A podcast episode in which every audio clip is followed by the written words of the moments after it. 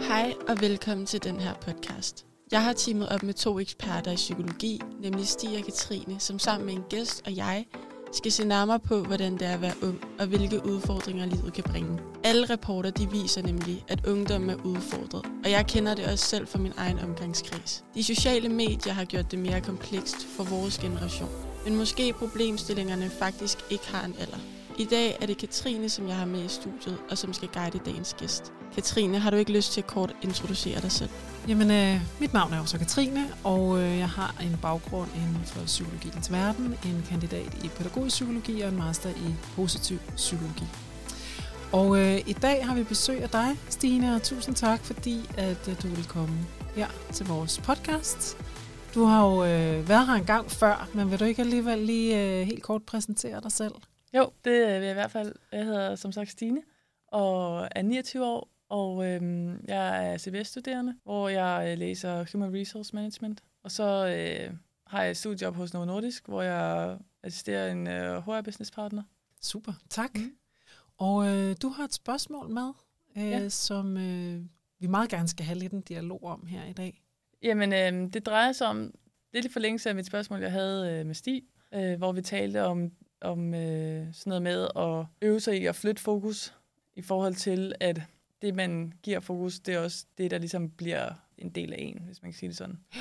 Så det her med, at hvis man har mange bekymringer, så prøv at have fokus på noget andet. Ja. Så kan man ligesom komme udenom det. Ja.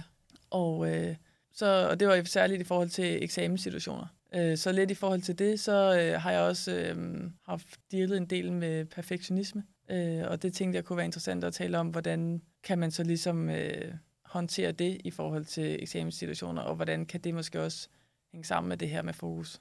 Jamen, øh, jeg tænker, det er en super god refleksion, og garanteret noget rigtig mange kan genkende det her med, at øh, gerne vil leve op til noget, eller gerne vil have, at tingene er perfekte, eller i orden, eller hvad vi nu skal kalde det. Og perfektionisme er et ord, tænker jeg, der bliver brugt rigtig meget i de her år, også i forbindelse med de sociale medier og det her perfekte billede, der bliver vist mange steder og sådan noget.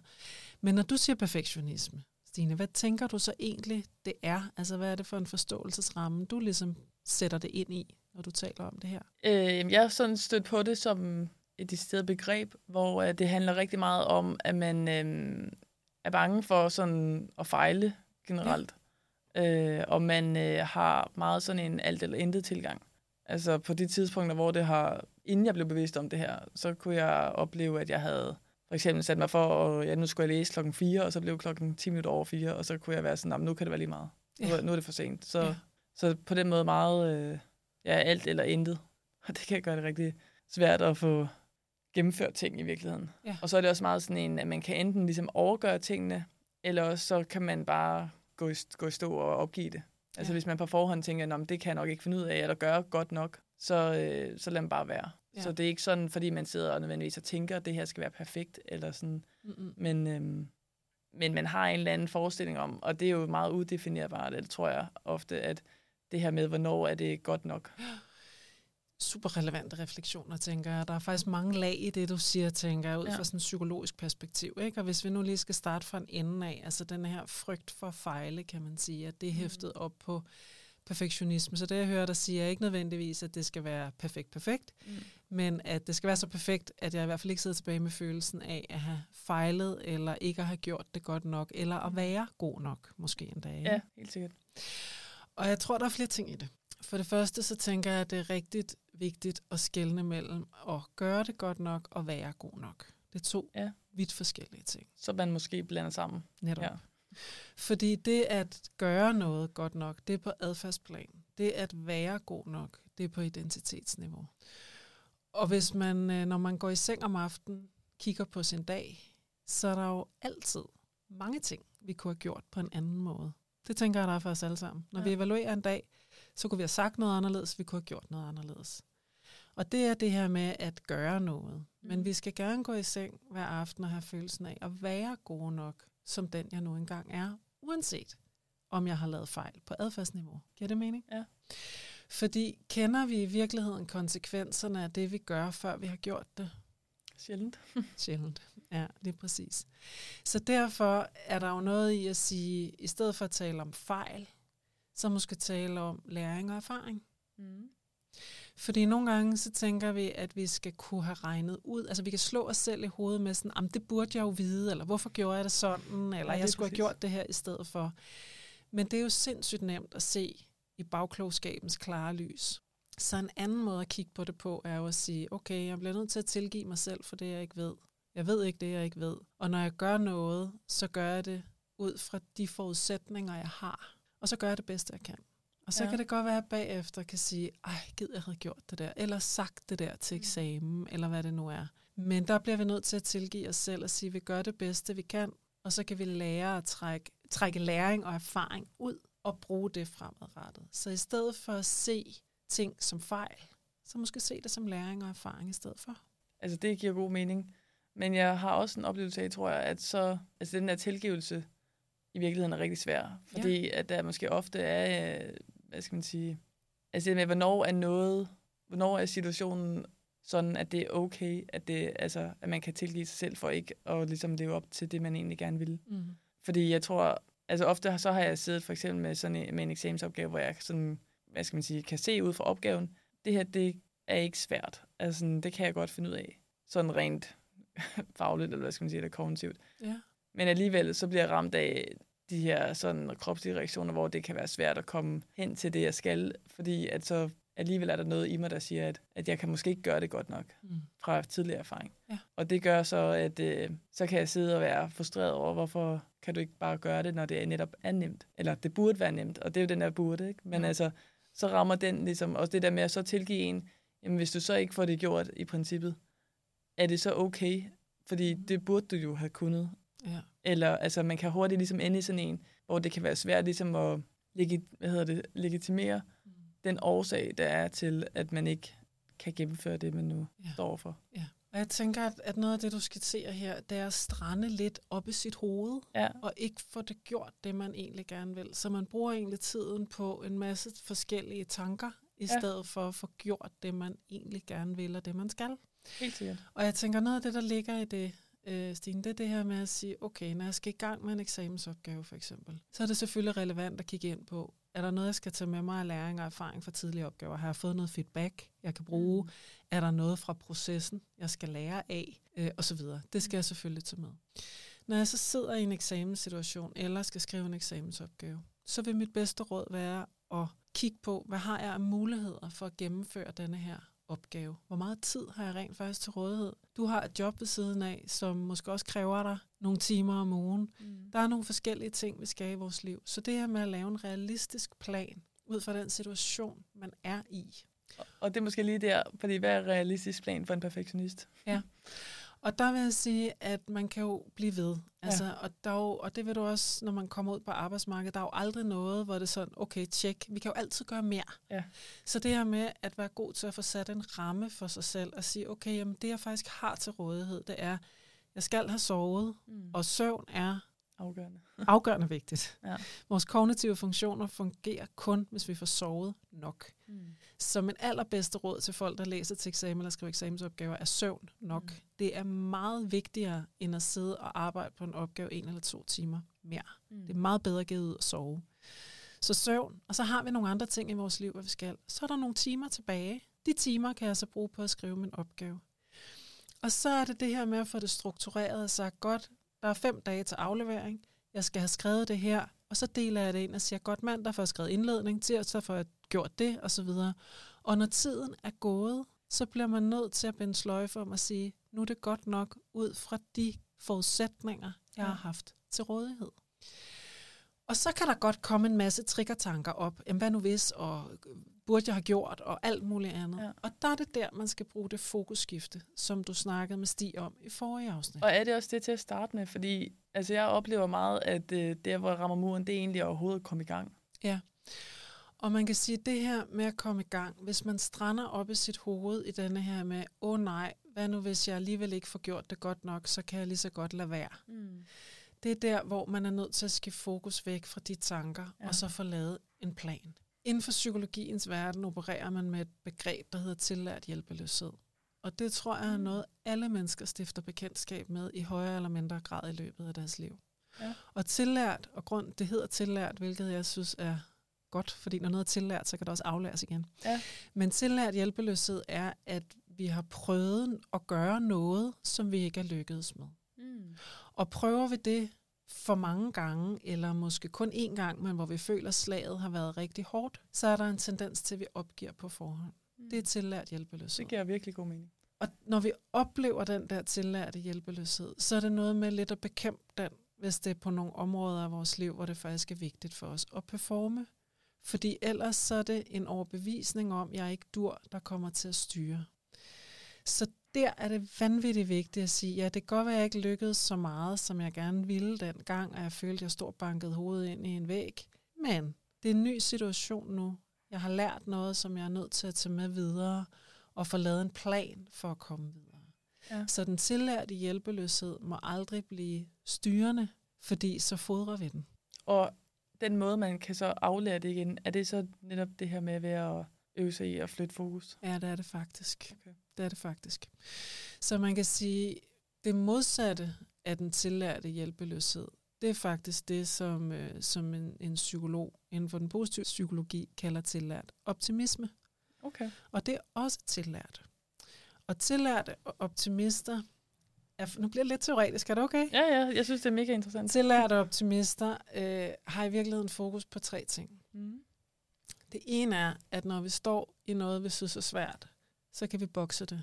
Det er forstået på den måde, at hvis du står i en situation på dit studie, du synes er svært, så kan du godt holde det til dit studie. Du kan stadigvæk godt gå ud og mødes med en veninde om lørdagen og have det sjovt, eller se din familie eller et eller andet. Det behøver ikke gennemsyre hele dit problem. Du kan ligesom bokse det og netop flytte fokus, når ja. du er i nogle situationer, hvor det ikke skal fylde. Mm. Det er den ene ting.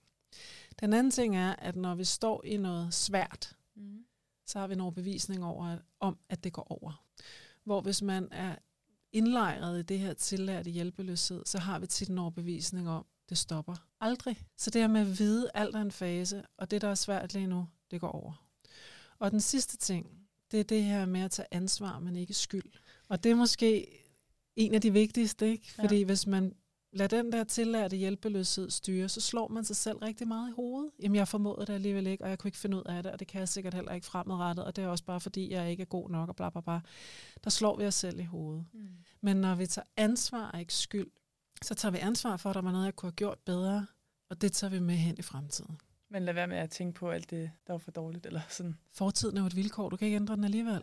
Så der er stor forskel på skyld og ansvar. Mm. Det er de tre ting, som i virkeligheden kan være med til at bekæmpe denne her tillærte hjælpeløshed. Ja. Giver det mening, Stine? Meget. Hvad får dig til at tænke på? Mm. Jamen, for det første tror jeg, jeg tænker, at det er rigtig fedt at få nogle ord for det her. Fordi det er virkelig noget, jeg har kæmpet meget med. Mm. Så jeg sidder virkelig og har en følelse af at lige lære nogle rigtig væsentlige ting øh, Ja. lige nu.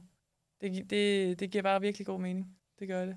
Og jeg sådan sidder og tænker, at en, det kan godt være, altså jeg har ikke stødt på det før, og jeg har faktisk forsøgt at opsøge det ret meget. Mm. Eller sådan, at prøve ligesom at, men det er jo det med psykologi, det er jo 100 milliarder emner, ikke? Så hvor, hvordan skal man lige ramme, altså det var tilfældigt, at jeg havde en forelæsning med dig, Ja. og så hørte jeg, hvor jeg tænkte, hov, det, det er der, jeg skal hen. ja. Altså jeg håber virkelig, at det her, det kunne være noget, der kunne komme meget mere frem, især for studerende, fordi jeg tror virkelig, at det er et seriøst stort øh, issue, især Ja. der. Ja. Og apropos alt det mistrivsel, der lige er nu, ikke? Jo. Op for at vende for unge. Altså det er skørt, når det virker så på en eller anden måde ret lige til. Altså Ja. selvfølgelig, som også talte med Stig om, at der, man skal helt sikkert øh, øve det rigtig meget, fordi det er jo også vaner, der er i det her. Meget. Og det er krævende at ændre på, men, men det lyder alligevel ikke til, at det nødvendigvis med de rigtige tekni- teknikker Mm. behøver at være så, så svært endda.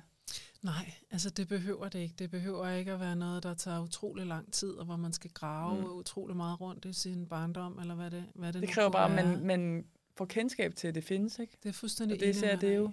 Ja, det er fuldstændig enig med dig i. Og jeg synes, det er meget interessant, Stine, du fremhæver det her med mistrivsel blandt unge, fordi det tror jeg, at vi alle sammen er opmærksom på, at den ene rapport efter den anden kommer Vi ud, får der alle sammen at vide, at du skal mærke efter hele tiden. Det var ja. det, jeg sagde til, øh, til Stig også, ikke? at vi får hele tiden at vide, at vi skal mærke efter. Ja. Og det gør man øh, måske bare alt for meget, eller det forkerte ting i hvert fald. Ikke? Det er det. Og når du øh, får at vide, at du skal mærke efter, hvad er det så for dig? Jamen så er det jo at blive enormt bevidst om netop alle de her kropslige reaktioner. Mm. altså, så er det jo der, mit fokus har været rigtig meget. Ja. Og det er den mur, jeg ligesom har stødt på, fordi så får man vide, at det er godt med de kropslige reaktioner, dem skal man imødekomme og sådan noget, hvor jeg tænkte, ja, men altså for mig der er det egentlig bare en mur, fordi det kommer noget irrationelt, Mm. som jeg møder, når jeg skal lave en opgave, og hvor jeg er sådan, jamen det er da meget godt, men at jeg ved, at jeg synes ikke, det er en fed situation at være i. Nej. Men det er også okay, at det ikke er det, men jeg får bare stadig de her reaktioner, som gør, at det er vildt svært at komme til at lave det, jeg skal. Altså sådan helt lavpraktisk, så gør det blandt andet, at jeg sådan helt, øh, ikke, altså jeg kan ikke koncentrere mig, eller sådan det hele, hvis jeg skal sidde og læse, så kører det helt på siden og sådan noget. Mm. Øhm, så det føles så meget som sådan en, ja, sådan noget stor virvar, der er foran det, jeg skal. Ja. Og ikke kan ligesom give mig plads til det, jeg egentlig skal. Og det er jo det her med, hvis vi får fyldt vores kapacitet op, som faktisk ikke er så stor, Ja. Med noget, der støjer helt vildt, Ja. så er der ikke ram til at sætte sig ned og lave en opgave, for Nej. eksempel. Og derfor så er vi nødt til at lave det her sorteringsarbejde, hvor vi har nogle teknikker til at få sorteret noget væk, så der bliver plads til noget andet. Og det er jo blandt andet det her med at, at kunne skifte fokus. Men det kræver jo, at vi har bevidstheden om det, fordi ja. enhver forandring starter jo med bevidstheden om, hvad det er, man gør, og at der er nogle andre muligheder.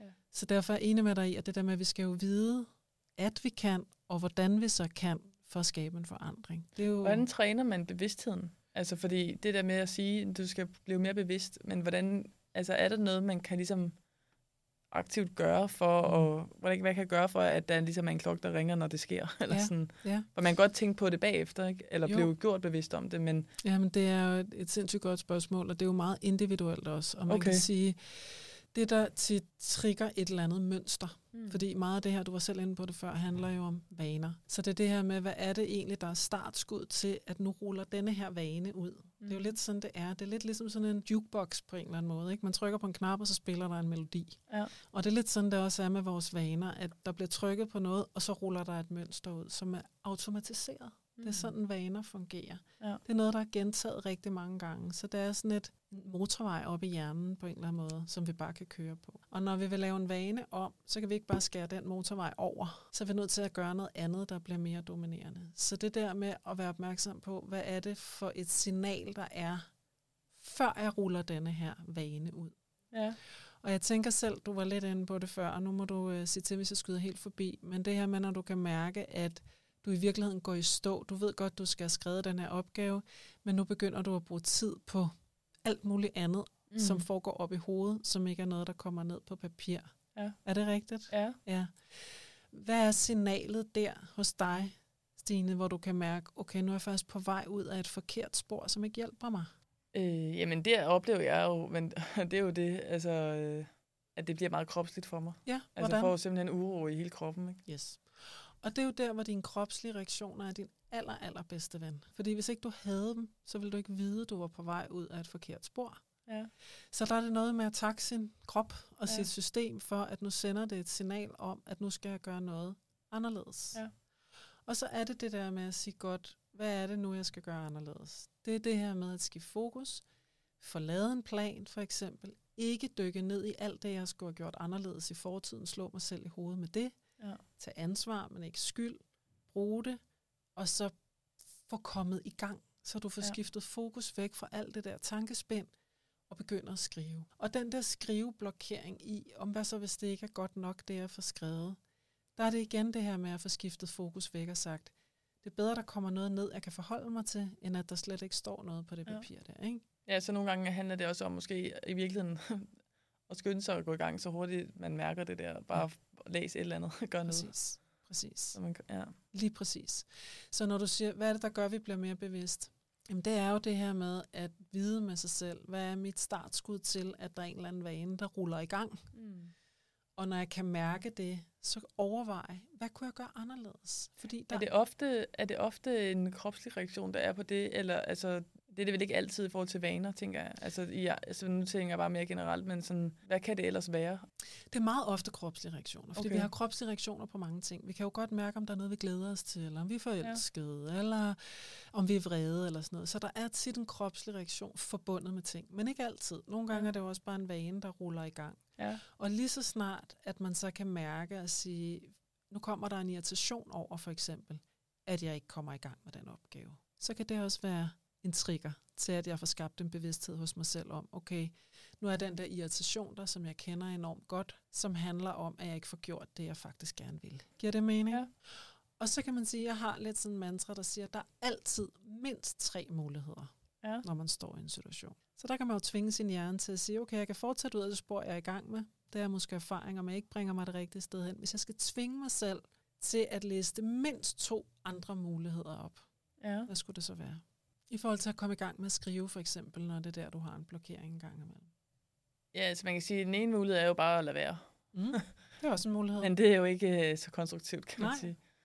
Og så tror jeg, at den anden mulighed, som jeg så har benyttet mig af, det har jo været bare at mase igennem. Mm. det ved jeg heller ikke, om det nødvendigvis er, er den gode måde at gøre det på. Nej. Det er i hvert fald ikke hvis- den rare måde at gøre det Nej. på. Så hvis du skulle tvinge dig selv til at komme med en mulighed, du ikke har prøvet før, hvad skulle det så være? Ja, men det er et godt spørgsmål, altså, fordi det er jo netop det, der har været issue i virkeligheden. Ja.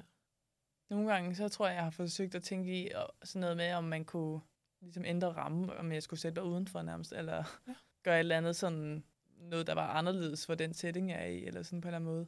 Ja. Sådan lidt markant anderledes. Ja. Og det kan nogle gange virke, men det er også øh, noget, der kan være ret krævende. Eller Ja. sådan. Så det er også ligesom, det er altid sådan lidt en opvejning i forhold til, hvad man sådan både har energi til, og hvad der er muligheder. Mm. Og nu afslører jeg noget for dig, som du sikkert godt ved i forvejen. Ja. At bryde vaner er krævende. Ja. Så det at gøre noget og ville en anden mulighed, end det du har gjort indtil nu, det er krævende. Ja. Fordi det er ikke, der er ikke boret denne her motorvej op i hjernen, som mm. vi bare kan køre på. Ja. Så nogle gange falder vi tilbage i gamle vaner, selvom vi godt ved, om, at de er uhensigtsmæssige, men. Ja. fordi det er der, vi bruger mindst energi Mm. på den korte bane. Så når du får lyst til at bryde det, er det jo fordi, du intuitivt godt ved, at på den længere bane vil det gøre noget godt for dig at bryde vanen. Men lige når du sidder i det, så er det så fristende at blive ved at gøre det, vi plejer, fordi det er der, vi bruger mindst energi. Men det her med at tvinge sig selv til at gøre noget andet. Gå en tur, stop op efter hvert hundredende skridt, skrive tre ord øh, til en brainstorm til sig selv, eller et mindmap til ens opgave, sæt sig udenfor, gå ned på en café og tage en kaffe, bryde det op og sige, nu skriver jeg 50 minutter, holder 10 minutters pause. 50 minutter, 10 minutters pause. Der er alle mulige muligheder ja. For at lave en anden struktur for at skrive en opgave. Ja. Og det er noget med at tvinge sin hjerne til at liste de muligheder op, eller ringe til nogen og sige, hvad gør du egentlig, Ja. for at få noget inspiration. Men det her med at ville definere en anden måde at gøre det på, ja. se hvordan det virker, træk læring ud, evaluere det, justere og fortsætte. Ja. Det er det, der skal til for at bryde en vanestil. Ja, og så er det første skridt. Første skridt, det er højre ben foran venstre, ja. Og så rammer du den måske ikke første gang, Mm. men det er hele tiden et skridt nærmere noget, der kommer til at virke for dig. Ja. Har du nogen sådan øh, spørgsmål eller refleksioner her på faldrebet? Nej, jeg tror, vi kommer meget godt omkring. Mm. Fantastisk. Tusind tak, fordi du vil deltage. Tak for din ærlighed og for dine både spørgsmål og refleksioner. Det har været en øh, stor fornøjelse at have dig her i studiet. Jeg siger også tak. Tusind tak, fordi du lyttede med. Hvis du vil have flere tips og tricks og vide mere om mental helbred, kan du følge os på alle de sociale medier og også på www.mindstrain.com.